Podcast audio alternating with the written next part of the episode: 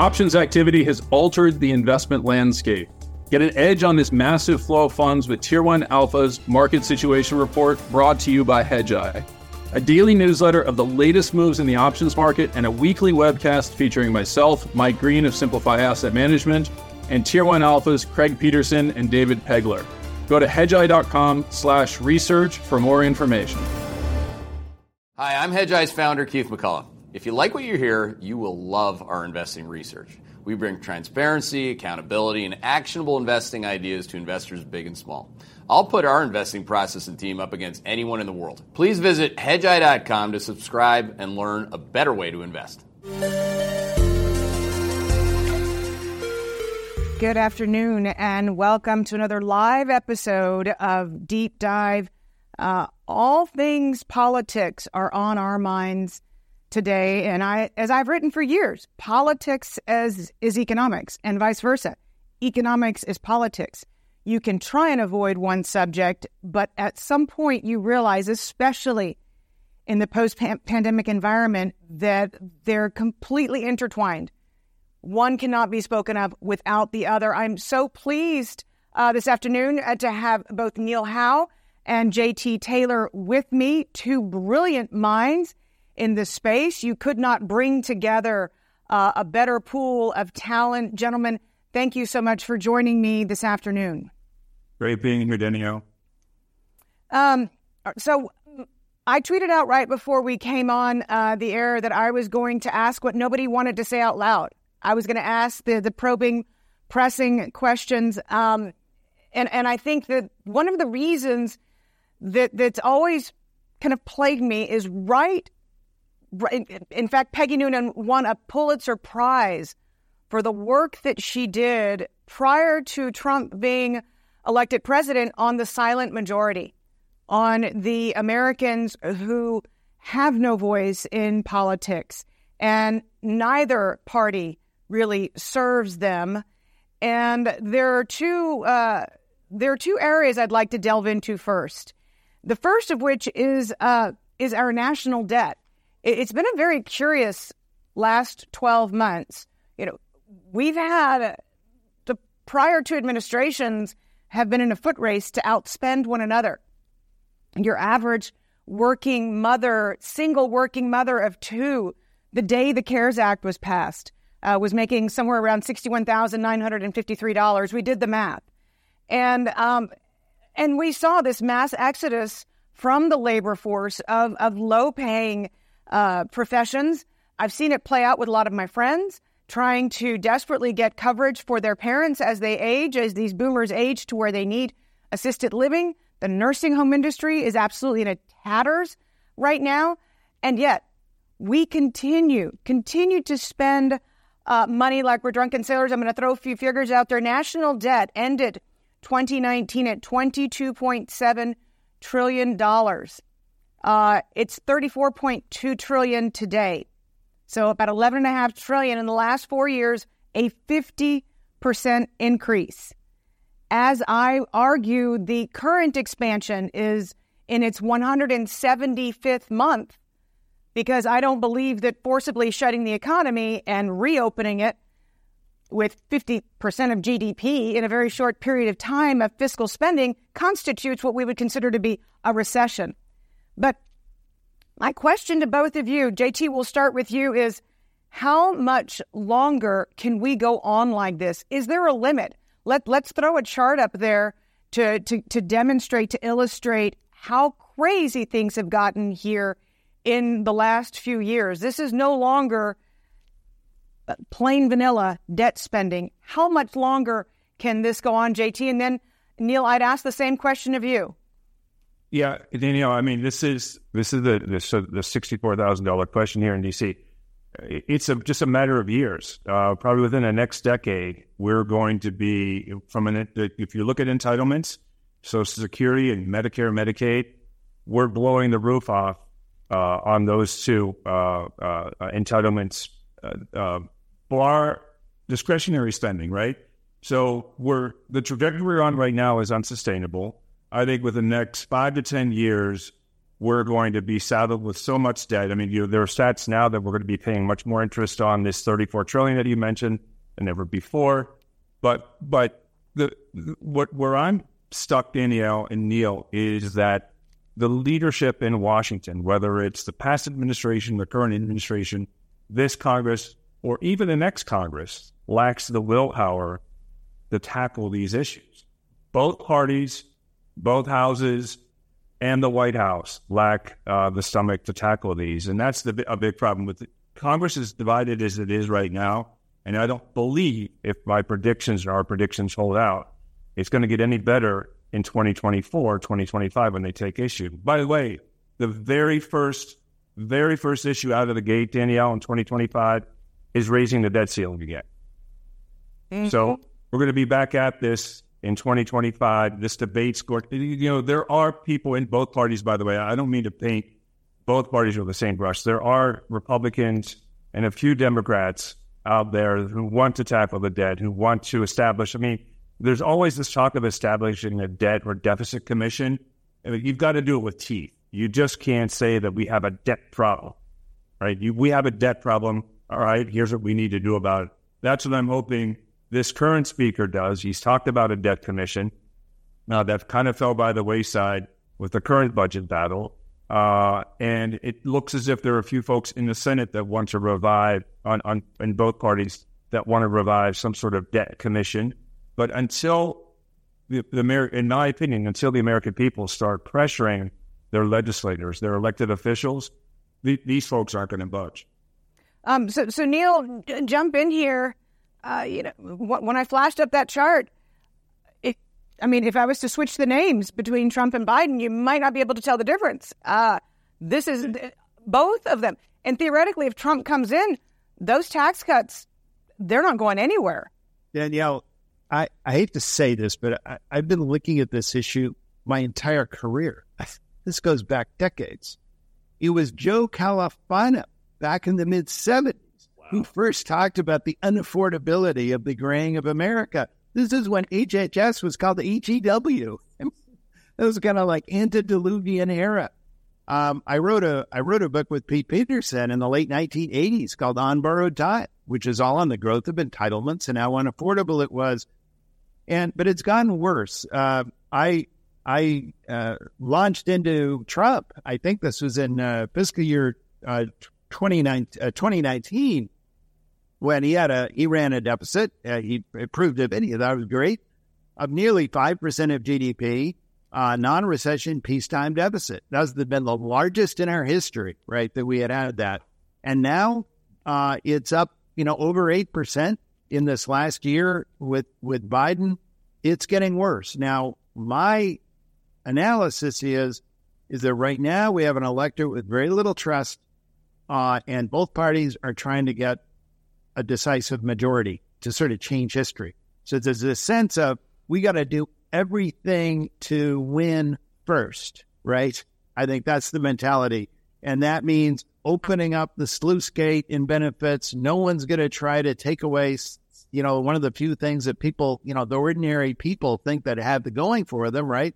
Which is they still get Obamacare, they still get Medicaid, they still get Medicare, they still get uh, Social Security. Uh, in in reality, what I think is that these these issues will not be addressed until there's a crisis, um, and uh, it will be a combination of the the Fed not being able to control uh, inflation anymore, with extreme demands by the government for new resources, which are completely unaffordable in the current fiscal, you know, uh, uh, kind of inherited fiscal commitments, together perhaps with an exchange rate crisis, right? As as uh, uh investors around the world lose faith in our in our ability to pay back. Uh, one particular document, uh, Danielle, I want to point out to all viewers, and this is issued roughly every year uh, the CBO is going to come out with it again in, in June or July, I think. And that is a 30 year projection. Uh, that's the 30 year projection of the economy and the fiscal balance. That goes completely off the charts, even assuming the very low real interest rates that they have traditionally assumed on the 10 year. Once those interest rates gets adjusted back to where they are now, which is you know real interest rates up around two percent, uh, it's gonna it's gonna cause shockwaves in Congress. It's either going to happen this summer or it will happen in the next year. But those alone may simply force Congress. We may have a system if the you know if if the long awaited uh, recession or uh, you know the vibe session turns into a real recession arrives, we may be in the uh, position where the Fed can't do much, but fiscal policy has to contract at the same time anyway, due to the impending debt problem. Everyone in Congress says, yes, we know it has to be handled. We know we can't wait longer. But of course, politically, their hands are tied now. They don't think they can do it and remain in office at the moment. Um, JT, let me hop real quick to another elephant in the room. Do you think the electorate is aware? Uh, you know, Trump used FEMA to extend unemployment benefits. He used the CDC to extend the rental eviction mor- moratorium. Uh, Biden has absolutely flaunted, flaunted the uh, the Supreme Court's ruling on, on on on paying back student debt by executive ordering bits and pieces, dribs and drabs, billions here, billions there. Do you think the electorate is aware of how much spending is occurring that's not legislated? No, I don't. Uh, I think you probably have elements of the electorate that are aware, but by and large, I don't think they have any idea. I will say, though, on the student loan front, that has hit a particular nerve. So you you do have folks that, that if you raise that more awareness on issues like student loans and what Biden has done since the Supreme Court uh, tossed that aside, uh, knocked that down, I think people become agitated. So there is some awareness out there, Danielle. Nowhere, and it, by the way, it's growing. And I think student debt, the student debt issue, is just one small uh, portion of it. I do believe it's growing. I do believe that with folks like us continuing to uh, uh, ride herd on the issue will help. But it, it, it should become it should become a campaign issue. By the way, both the, the, the, the titular heads of the party right now refuse to talk about the debt or the deficit. Absolutely refuse it. It has to be forced from the ground up. There has to be a groundswell. And Neil said, we've got this issue potentially coming forward in this Congress. And I think you'll start to see more of it on the campaign trail. I think you'll see it in House races and Senate races. I don't know that the presidential candidates are going to even address it. Yeah, so let's yeah. um let, let, let, let, let's go to the really really really big elephant right now. Um because a, a certain female on the campaign trail has brought up the issue of the malfeasance and she has brought out numbers and she's shown that she's done her homework. So the other big, big, big elephant in the room is somebody who takes two thirds of the independent vote in one state uh, she took 41% of, of the overall vote, uh, with, with Trump taking obviously more than that and the balance. My question is this Is it normal to see two states go by? And given the loud voice of the independents in the state of New Hampshire, is it normal to see two states come and go and a political party throw the potential other opponent who's never been debated to the wolves and say, fait accompli, we're finished?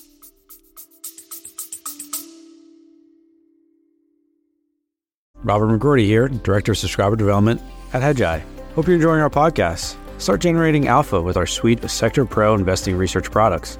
Dive deep into retail, industrials, technology, and everything in between with exclusive access to the sharpest analysts and actionable ideas on Wall Street. Go to hedgeye.com forward slash research to subscribe. Enjoy the rest of this episode. I, personally don't believe so. This is unprecedented, by the way, and we're not even typically, you know, by uh, Super Tuesday, Super Tuesday, March fifth, or maybe even March twelfth. I do believe it's unprecedented, uh, and I do think it's a little premature. But if New Hampshire was very favorable, the New Hampshire electorate with independents voting and some Democrats, probably the most favorable Nikki Haley is going to have it. In fact, I think she's struggling uh, by well into double digits in, in, in, South Carolina. Probably somewhere, Neil probably has this number off the top of his head, but he's she's probably in the mid 20s uh, from a point percentage behind Trump right now in her own state and runs the risk of being embarrassed, frankly. But it is early, and she is finally bringing up issues right? I mean, the issues haven't really been discussed much uh, at that level, and she's you know she's trying to get Trump to do a one-on-one debate. I suspect that if she's embarrassed or looks like she's going to be embarrassed in South Carolina, she may drop. Everyone says they're going to stay in as long as possible, but I know Neil will agree. Historically, it's super early, super premature, and uh, and just as they're starting to talk about issues, she may be out of the race. This is kind of like Al Gore, Neil. Yeah, Danielle, the I, I, think first of all, I want to agree with with JT that the New Hampshire independent vote was the absolute optimal. They tend to be uh, uh, kind of relatively blue zone. They're educated. They're relatively urban. They're professional. I mean, they're everything that a Nikki Haley could want in an available, you know, voting, you know, electorate in the middle. Um, uh, I will say though that, uh, and I, you know, I, I could throw this back a while. Maybe JT can answer.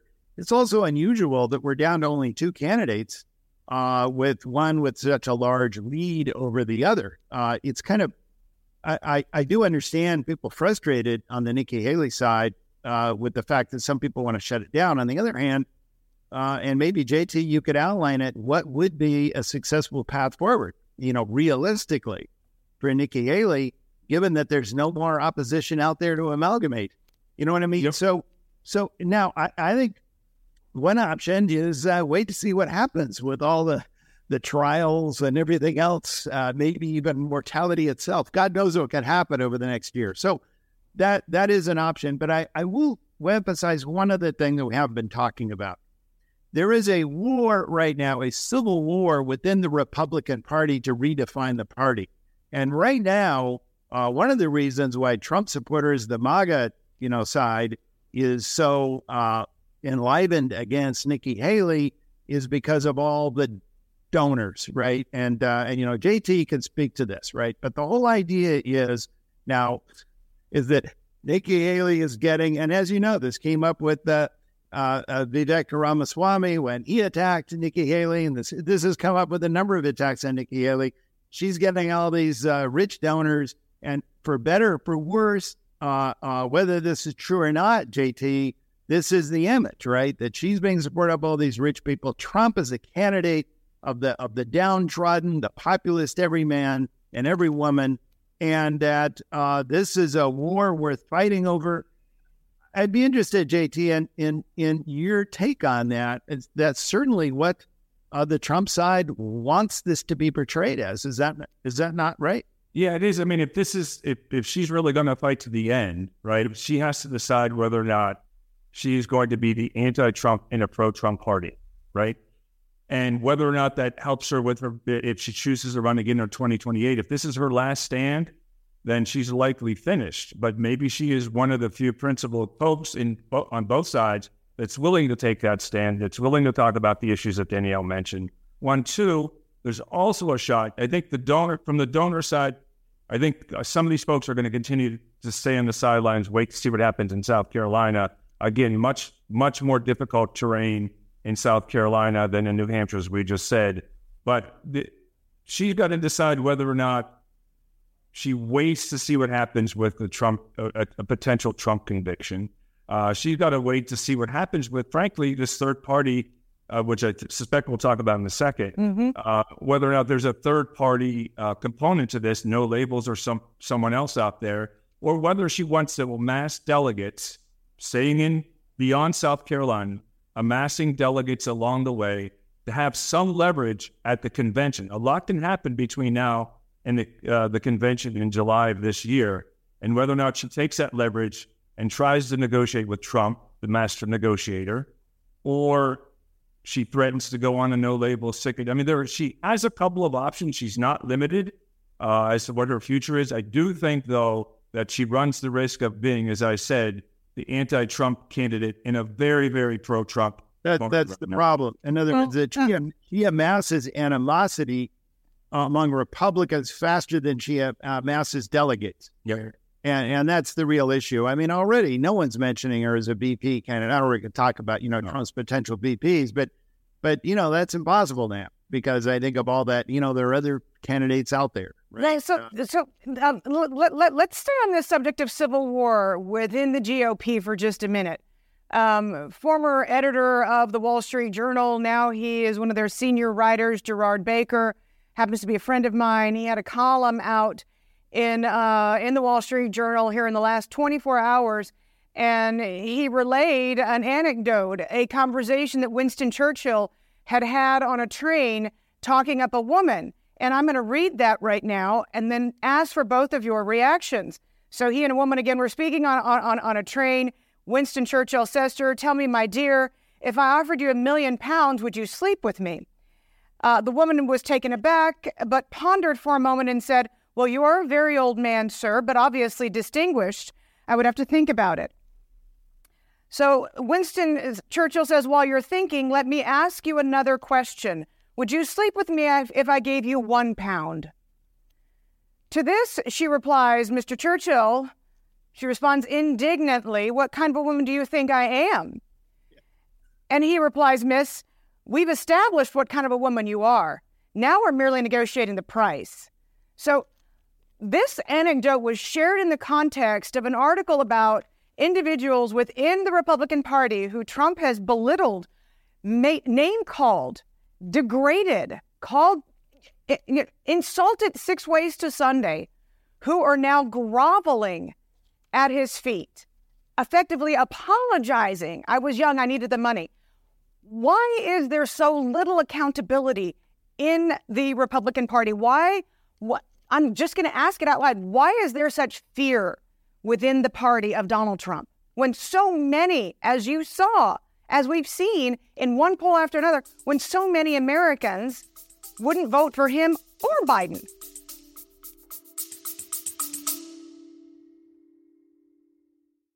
Hi, Robert McGroarty here, Director of Subscriber Development at Hedgeye. Join our entire research analyst team live before the market opens for deep dive investing analysis, our favorite stock ideas, and our risk manager in chief, Keith McCullough's macro overlay. Our team of 40 plus equity analysts discuss key market developments, trends, and our high conviction long and short investing ideas. You will not get this granular level of insight anywhere else.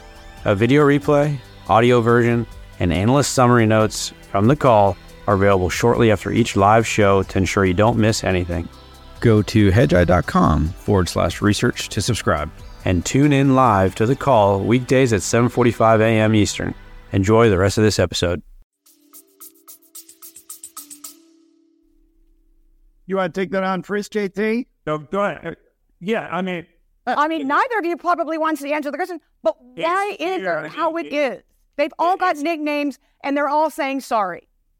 It's fear. I mean, when you think about, and I know Neil has great stats on this, but when you look at the size of his uh, of the base uh, over the you know since 2015, 2016, it is formidable. You know, there's talk that you know, it, Trump has a very um, um, uh, uh, uh high ceiling, and uh, I'm sorry, that Trump has a very, very high floor and a very low ceiling, right? That high floor is what's carrying him to each and every passing uh, election. And by the way, this is the high floor is what's motivating the base voters in these congressional districts as well. So there is a, an element of fear within the Republican Party, in my opinion, of retribution, and uh, you know that that's what it boils down to. I mean, I don't, I don't, I, I don't know what else there is. From an issue standpoint, if you go back to the first term, you you hear a lot of folks say we do agree with Trump on the issues, we don't agree with his approach, but he was successful in tax policy and a number of other things.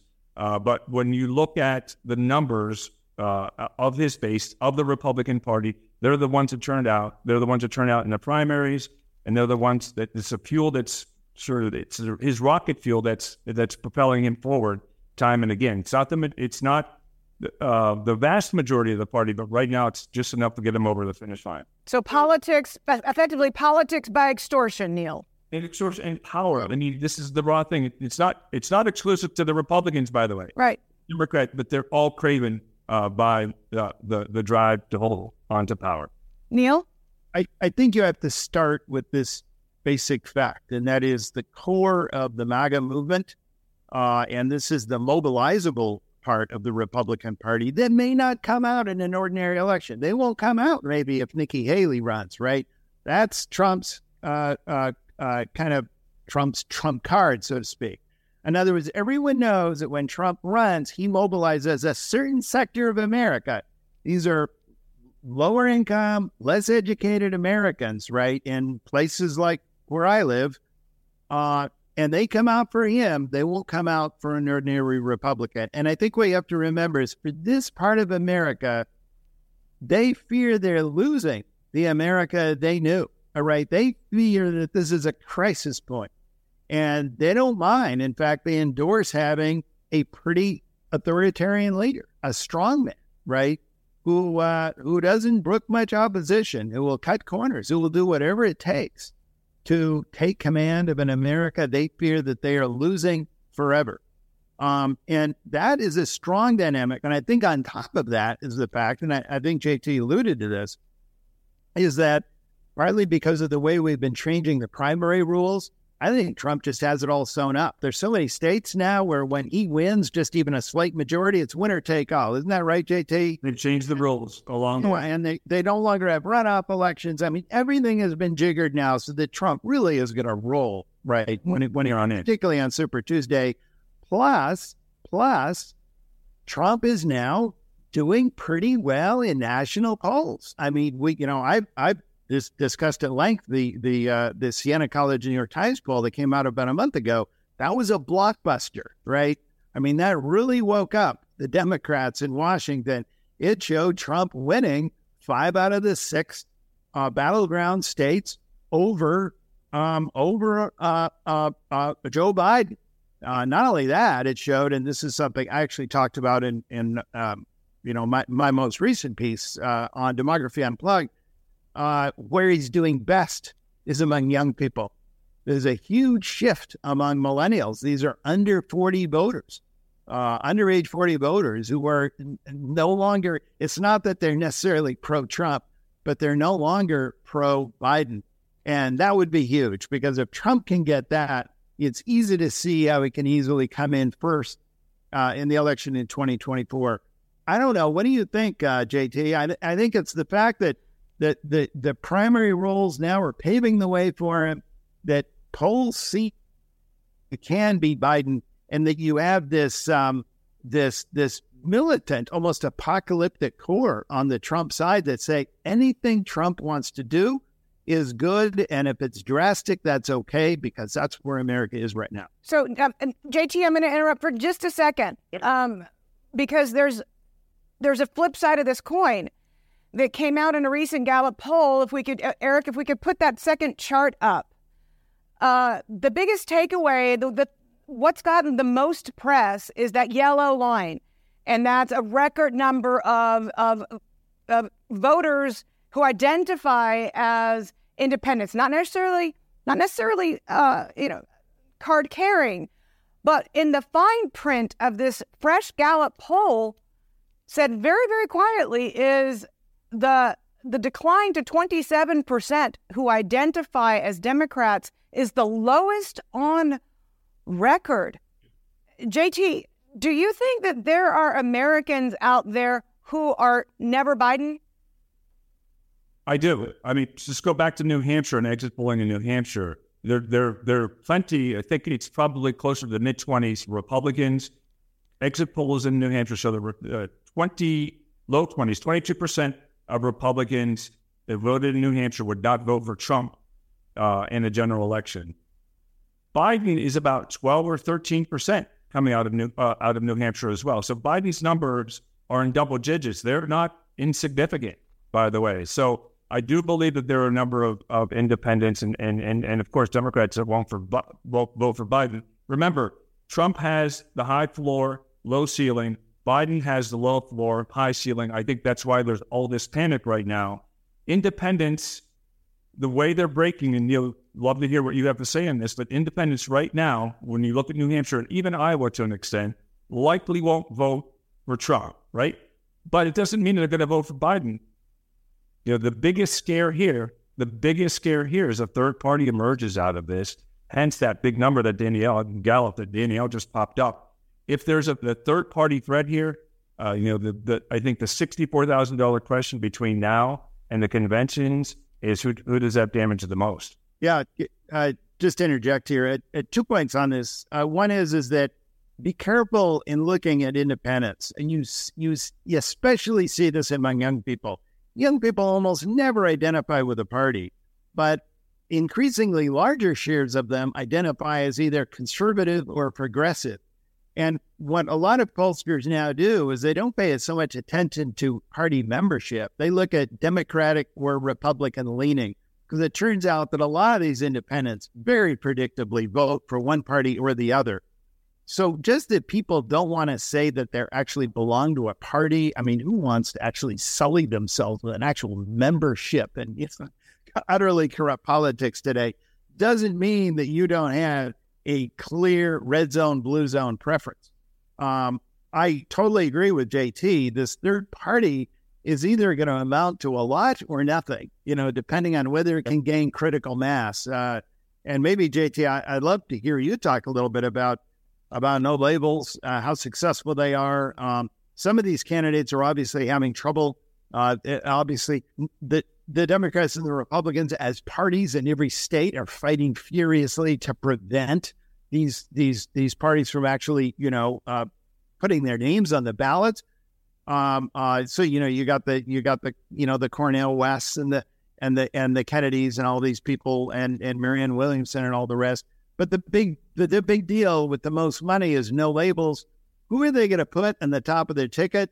And how many states will they be uh, will they be able to put their candidate on? And by the way, are they even going to decide? Right? I mean, they have constantly announced if we don't feel like we can win the election, we're not going to run anybody. Is that right? That's right, and I think they're going to make an announcement apparently by the springtime, guys. And so, but as I understand it, they're about to qualify for ballots in 13 states, including Arizona, Nevada, and North Carolina. Think about those three states and think about the importance those three states made uh, were in the in that past election. So I think we'll know by the springtime whether or not they're going to have uh, enough juice uh, uh, uh, to qualify for more ballots in 13 states. By the way, I would not dismiss those 13 states. Remember, this is the electoral college. This is not a popular vote. And then secondly, from a candidate standpoint, I mean, we're going to hear everybody and any, anybody under the sun, from Chris Christie to even Nikki Haley. I mean, there you know, there was a, I was in a, a, meeting last week where though she doesn't succeed uh, uh, as a Republican and, and and and she doesn't retain her viability in the Republican Party, um, as I said, she's uh, anti-Trump in a pro-Trump party that's going to continue to be pro-Trump, even after this election. Um, does she pivot and potentially uh, look at no labels? So I think they're looking at a number of candidates right now. I, I do think that Manchin is going to factor into uh, a unity ticket, regardless. That, that was that was my next question. That was my next question to both of you. Is we see him, he pops up. We know that that he's certainly got broad based appeal. Uh, and, and, and you, you would think to yourself, why doesn't somebody just put Joe Manchin and Nikki Haley on a ticket and call it a day? That would be formidable. But JT, what I want to know is from you, whether it's look, it's clearly the Democrats who fear this third candidate more than Republicans, and with good reason, right?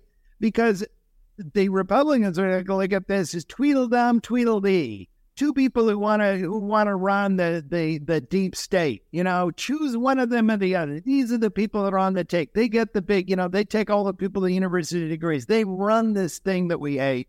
Choose one or the other of them, right?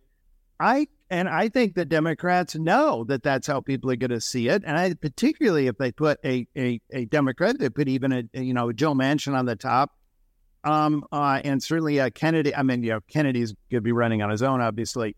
But but the question is, doesn't this really work to Trump's advantage? We could have absolutely. We could have an 1860 election. Lincoln gets elected with 40 percent of the vote. And that absolutely hurts a third party right now. Again, there's I hadn't really thought through if it's a, a, um, a Haley Manchin ticket, but um, I definitely think it hurts Biden much more than it hurts Trump right now. Again, let's see what happens and who they pick at the end of the day. But if it were, you know, think about where uh, suburban women would go right now with Haley on the ticket. Maybe not Manchin, but with Haley on the ticket. Again, pretty unlikely, but you can't rule it out. Uh, that would be a formidable ticket. You know what? I think historically, Neil, I don't think any independent candidates got more than uh, single digits in recent memory. I think I think we would see a serious effort with a credible, or viable uh, Republican along, running along with with Manchin, and then secondly, Danielle, bringing this full circle, I think one of the things Manchin does to the debt deficit debate, it does bring that front and center. That is his baby. I think he would uh, he would raise awareness this election year. So I don't I see nothing. I th- I see Manchin as a boon for the three of us who really know that something has to be done to address. Uh, uh, the, and you know he's behind along with a couple of Republicans, uh, uh, at least on the Senate side, trying to bring this to the fore from a commission standpoint. So he would be this would be his premier issue, which I think would be great for America. Well, so so let, us stay on money for a second. Raising awareness of the debt. Right, yeah. right. Let, let, let, us stay on money for a second because there is um, there, there's a certain cohort of younger people out there who are walking away from their credit card debt. They're quote unquote boycotting their student loans. Uh, they're they're they're taking advantage of buy now pay later, knowing they're going to buy now but not pay later. Where where did this mindset come from that a contractual obligation is not that? What is it about sticking it to the boomers that not and I'm not talking about a small faction of young people here. I'm talking about quite a few people who would would vote to kind of just take it easy.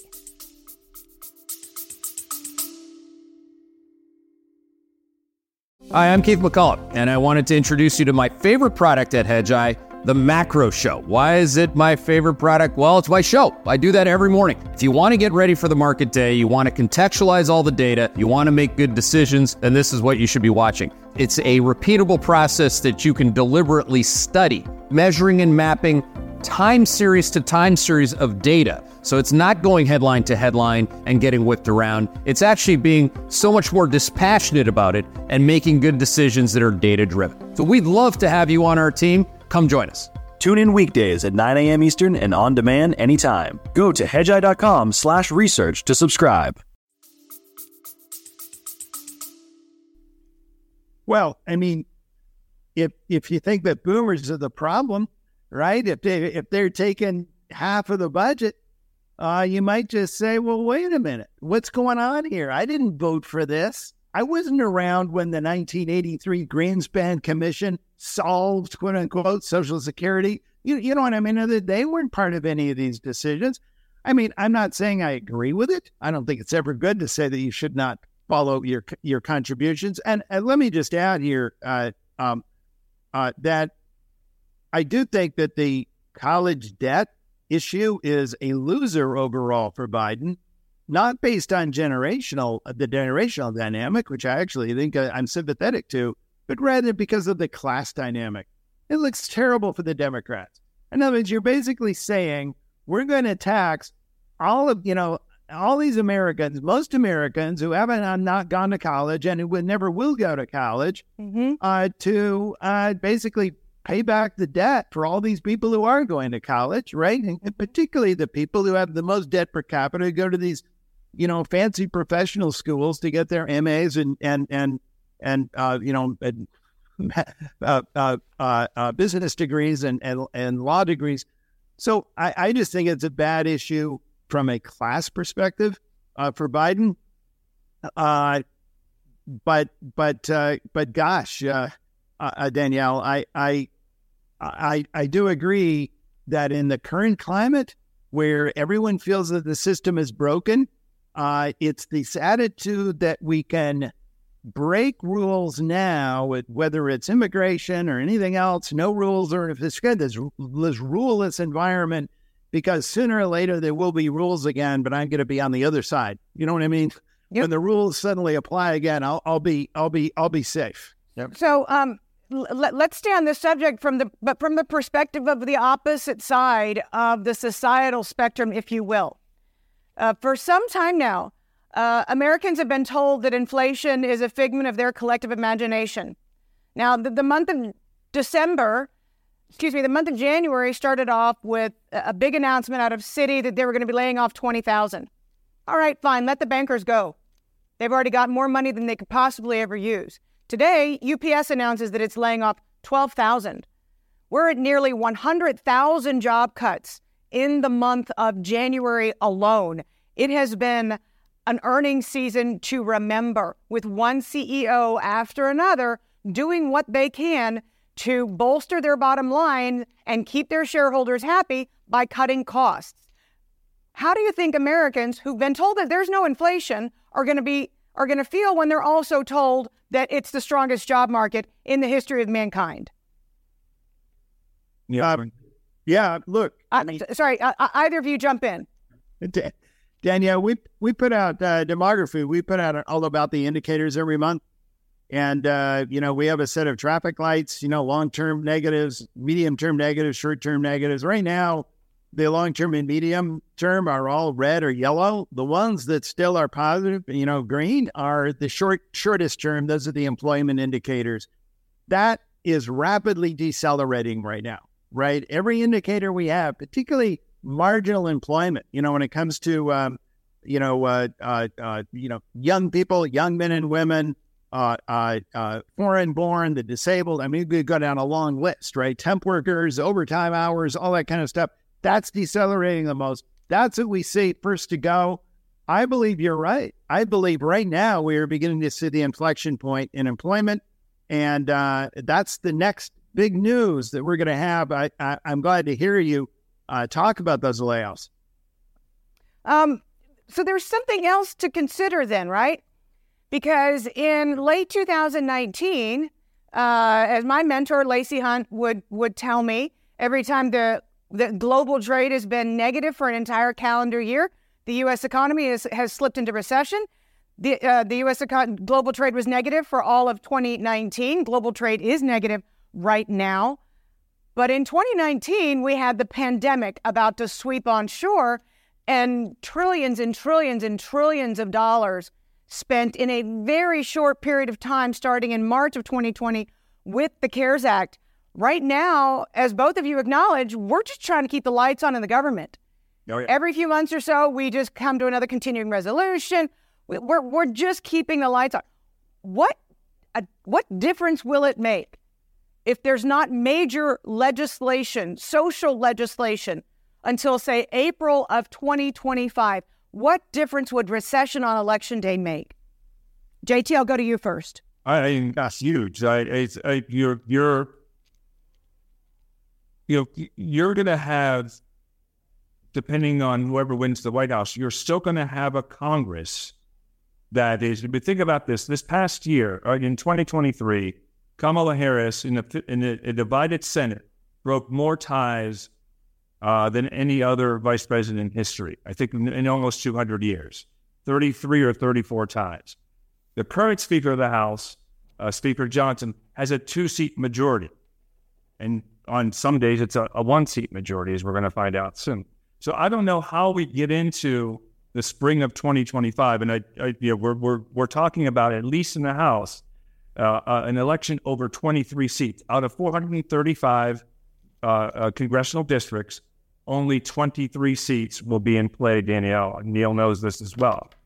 I don't know. There's not going to be a unless there's a massive wave election, as I said earlier there's not going to be much. The, the, the, the, House may go from Republican to Democrat by a handful of votes, and the Senate may go from Democrat to Republican by a handful of votes. But we're going to be generally stuck with the same type of makeup, the same type of Congress that we currently have. I can't imagine that they're going to be able to pass anything in the spring of 2025, especially with the debt ceiling uh, first out of the gate uh, unless there's a, a major, major crisis. And I don't even think that would bring the parties together. Well, you know, it doesn't have to bring the parties together. There's a major, major crisis, and one party has, you know, both both houses. You're right, both houses of Congress. Uh, they'll just, you know, they'll they'll claim prerogative, you know, to act. I mean, they'll they'll they'll they'll suspend the uh, the, the the the filibuster rule. I mean, they'll just they'll railroad stuff through. I, I think that's an extreme case, obviously. Look, uh, if if there is a recession going into to uh, this November, uh, doesn't that make it harder for Biden to pull this out? JT, I mean, look look how badly he's doing in the polls, and right now we got unemployment down. Absolutely. The economy is still number one coming out of Iowa and coming out of New Hampshire. I don't care how you look at the results. The economy is still uh, The economy is stupid, right? It's the economy stupid. Yeah. Yep. And and actually, uh, you know, it, when, when you're thinking about um, true brass tacks economics 101 and things that we learn in school are by their very definition bad, like tariffs. I mean, my God, you you've got you you, you you've got the U.S. steel industry so on its knees that you've got a foreign company coming in and buying U.S. steel. Uh, I, I mean, the robber barons are spinning in their graves, and yet we're pondering a new trade war under Trump, and under Biden, nothing has happened with these tariffs. and yet we're talking about ratcheting this war up one more notch, or just having it, it be the same. He hasn't changed uh, the Trump tariffs whatsoever. I think you're going to see a minor change here in, within the next month, uh, maybe with EVs and other products in the supply chain. Uh, but he, had, I believe, they're going to generally keep uh, the tariffs uh, that, that that Trump put on the economy back in, in 2017. Number one, number two, Trump he's already come out saying that he's going to put a 10% universal tariff uh, out there, uh, and then also look to revoke uh, um, uh, permanent trade status with China, which could raise uh, uh, tariffs anywhere between 20 and 60 percent, six zero percent, uh, if PNTR is revoked. In fact, that is Danielle. That's going to be a hot debate this summer, maybe even this spring on Capitol Hill. Trump is also pushing. There's a select committee on China in the House. He is also pushing his Republican allies in Congress to bring up PNTR, revoking PNTR status for China. This is preferred trade status for China uh, before the election. You take that away, it's a congressional vote. Those tariffs go up by 20 to 60 percent. Yeah, think about uh, what's this going to do to the China's economy.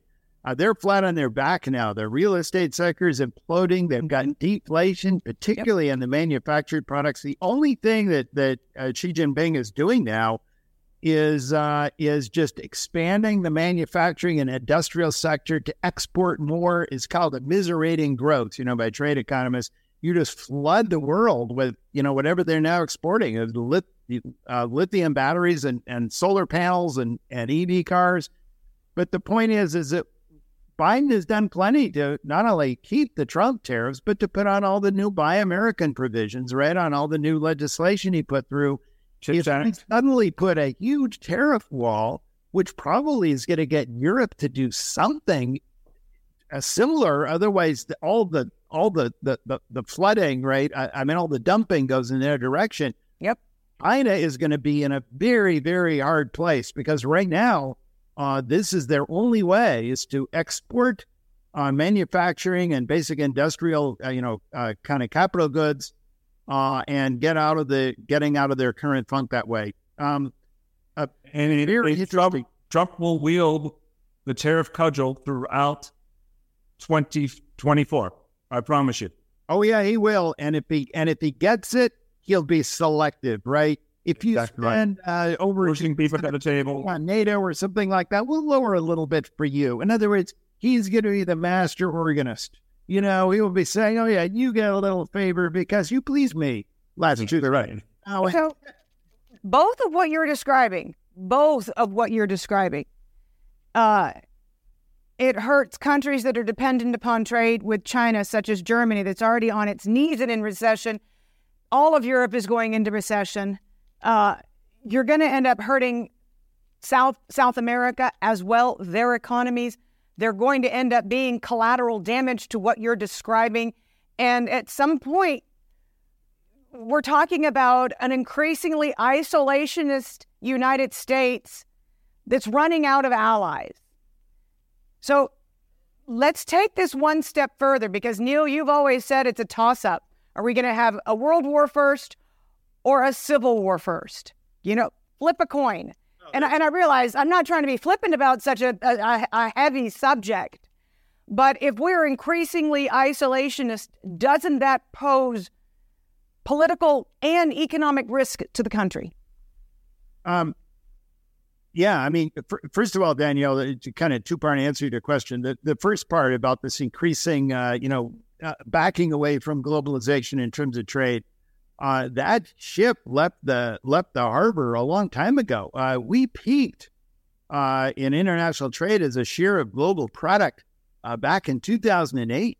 So the entire last 15 years, right, we have been on a declining trend this is simply speeding it up, right? So this is something that the world is getting familiar with. Uh, and, and, Neil, what typically happens historically at the well, end game, at the end of these cycles?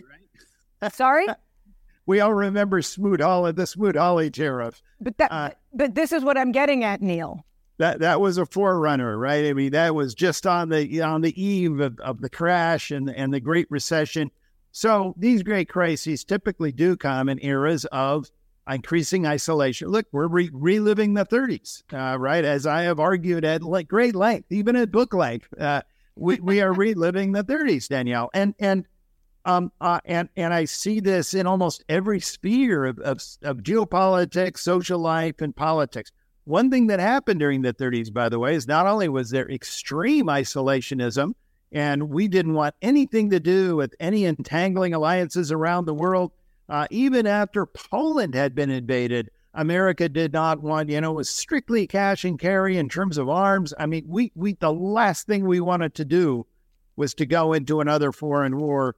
Uh, and as as we know, the two parties at that time, we had rabid uh, uh, uh, kind of ideological polarization in America. You either thought that the future of America was going to be communist or fascist, and and we had a great recession that would, uh, I should say, Great Depression, uh, which which never seemed to end. So it looked like liberal democracy was dead.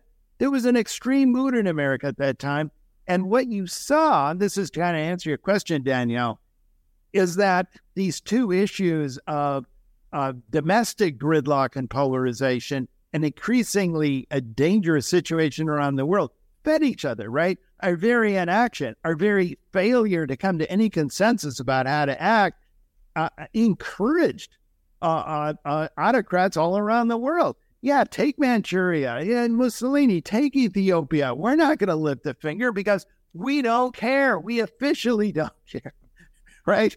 And and no one else would around the world either. There was a complete divergence of interest in what we would today call the free world or the democratic world. But that's what you see uh, kind of today. Uh, take a look at Ukraine. Uh, we haven't talked about Ukraine. Maybe JT, you have a new word about what's happening with that. But I mean, this is this is what we're talking about, right? It's sort of like a get out of jail free card. It's sort of like you know, come come get us, right? So uh, look at Iran. Look at look at uh, Biden's response to Iran. You know, telegraphing seemingly months in advance. Well, if you really keep attacking us, maybe we'll uh, a task force to see how we might. So, uh, uh actually, Neil, um, th- that's a rabbit hole. We, we've we've only got about ten minutes left. I'm actually going to have I'm actually going to have JT go to the other flip side of the coin so it is November the 6th. It is the day after Election Day. We've seen a tight election. Will there be one side or another that does not accept the outcome? Can you see that? And can you see it possibly happening on both sides of the ticket? I can I do. I can and I do. I th- that fear is palpable, um, and I, you, know, you can't underestimate it right now. The electorate uh, I, I believe probably a little more so if if um, Trump is defeated, uh, that you will see uh, uh probably uh, uh, January 6, 2021 on steroids.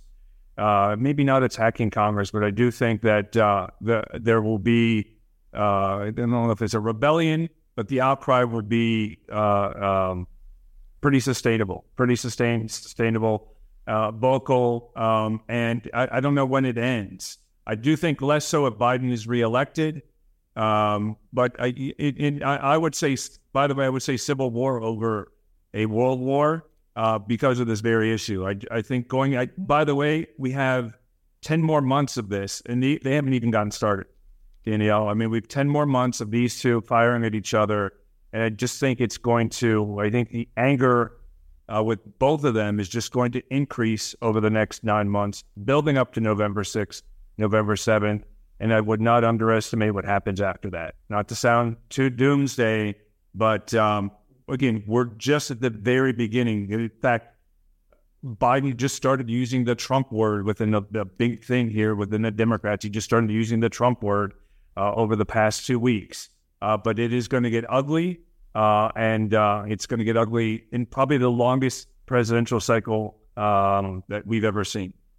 So, uh, Neil, I'm gonna I'm gonna switch over to uh, demography unplugged for a minute. I'm gonna put my mom hat on. I have three teenage boys. I have one teenage girl. Uh, I make them stand for the flag. I make them open the door for women. Um, and that's because I've raised them right.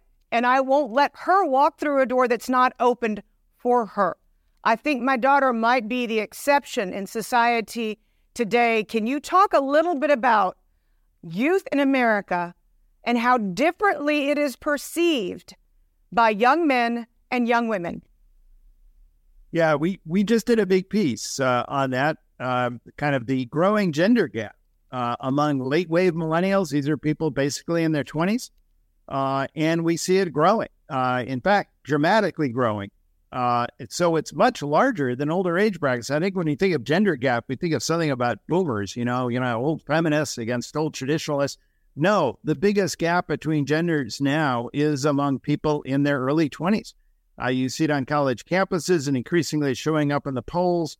Um, uh, huge, and by the way, it's not just in the United States. Uh, we see it in we see it in Germany, we see it in Korea, we see it in China, we see it around the world now. Uh, sort of like the the the the bonds of sort of comedy and and politeness and uh, you know getting along. Even if you if you think of yourself as different people, you sort of have rules for for getting along with each other. Uh, these are beginning to break down, uh, and so this is disturbing. Uh, how is it linked to the current political mood in America? Uh, where is it going? Uh, and why is it global? Uh, we explore this. I'll be doing, you know, I did that uh, on a piece that came out yesterday and a piece I'll be doing again in my next column. Well, gentlemen, um, I, would like to uh, I'd like to leave with a parting thought from from both of you. let's all let's mark our calendars for six months from now and meet back here what do you think we'll be talking about in six months? JT, you go first. Uh, you know, I think we're going to be as we as people focus start to focus on the election. I think some are focused right now. I think it's going to come down to we said it a couple of minutes ago where the economy is in six months, what's happened on immigration, and and of course foreign affairs. Uh, do not underestimate what's happening with uh, uh, uh in the Middle East with Gaza and what's that what that's doing to some of the younger voters uh, with regard to their um, uh, opinions of, of, of, Biden and the Biden administration. And then um, don't underestimate abortion as well. Uh, that that issue is going to be uh, uh, front and center six months from now, as well as the other four. So I think depending on where we are, not a short list, and they're all pretty significant issues but we're going to be visiting, and I think people will focus much more on where we are on the economy in six months. And I think that's going to drive the decision at the ballot box. And again, there is a, a distaste for both of these candidates. So I would not be surprised if we're talking about a third candidate, uh, third party candidate in six months as well. Neil? I, I, would just say on the third party candidacy, it's either no one's talking about it or everyone will be talking about it. In other words, it's going to be a threshold of critical mass. So either it really becomes viable or everyone will regard it as just a, you know, a fatal, uh, probably a fatal arrow in Biden's side. The other issue is economy. If the economy starts really deteriorating again, that's going to be a problem for Biden. I agree with JT on issues. Uh, uh, abortion is the one good issue for Biden. He definitely has a plurality, particularly among those young women I was talking about, right?